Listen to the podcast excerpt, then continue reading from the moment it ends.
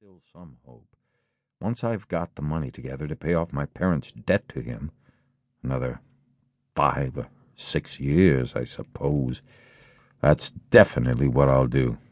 That's when I'll make the big change.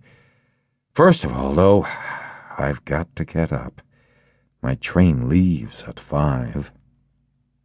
And he looked over at the alarm clock, ticking on the chest of drawers. God in heaven, he thought. It was half past six, and the hands were quietly moving forwards. It was even later than half past, more like quarter to seven. Had the alarm clock not rung?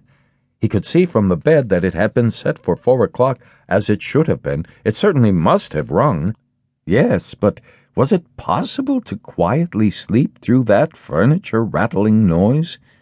True, he had not slept peacefully, but probably all the more deeply because of that. What should he do now? The next train went at seven. If he were to catch that, he would have to rush like mad, and the collection of samples was still not packed, and he did not at all feel particularly fresh and lively. And even if he did catch the train, he would not avoid his boss's anger, as the office assistant would have been there to see the five o'clock train go. He would have put in his report about Gregor's not being there a long time ago. The office assistant was the boss's man, spineless and with no understanding. What about if he reported sick? But that would be extremely strained and suspicious, as in fifteen years of service Gregor had never once yet been ill. His boss would certainly come round with the doctor from the medical insurance company, accuse his parents of having a lazy son, and accept the doctor's recommendation not to make any claim, as the doctor believed that no one was ever ill, but that many were work shy. And what's more, would he have been entirely wrong in this case? Gregor did, in fact, apart from excessive sleepiness after sleeping for so long, feel completely well, and even felt much hungrier than usual. He was still hurriedly thinking all this through, unable to decide to get out of the bed when the clock struck quarter to seven. There was a cautious knock at the door near his head. Gregor? Somebody called. It was his mother. It's quarter to seven. Didn't you want to go somewhere? That gentle voice.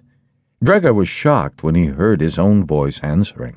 It could hardly be recognized as the voice he had had before, as if from deep inside him there was a painful and uncontrollable squeaking mixed in with it. The words could be made out at first, but then there was a sort of echo which made them unclear, leaving the hearer unsure whether he had heard properly or not.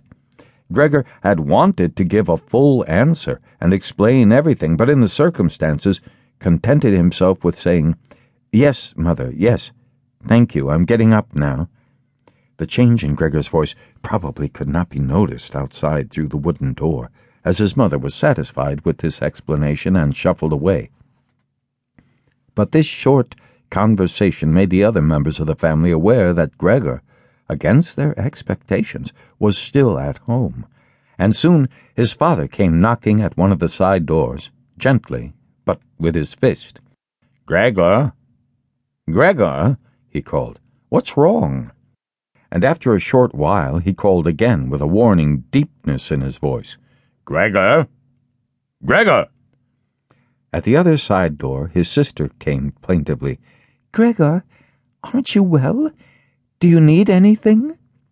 Gregor answered to both sides. I'm ready now, making an effort to remove all the strangeness from his voice by enunciating very carefully and putting long pauses between each individual word. His father went back to his breakfast, but his sister whispered, Gregor, open the door, I beg of you. Gregor, however, had no thought of opening the door, and instead congratulated himself for his cautious habit, acquired from his traveling, of locking all doors at night, even when he was at home. The first thing he wanted to do was to get up in peace without being disturbed, to get dressed, and most of all to have his breakfast. Only then would he consider what to do next as he was well aware that he would not bring his thoughts to any sensible conclusions by lying in bed.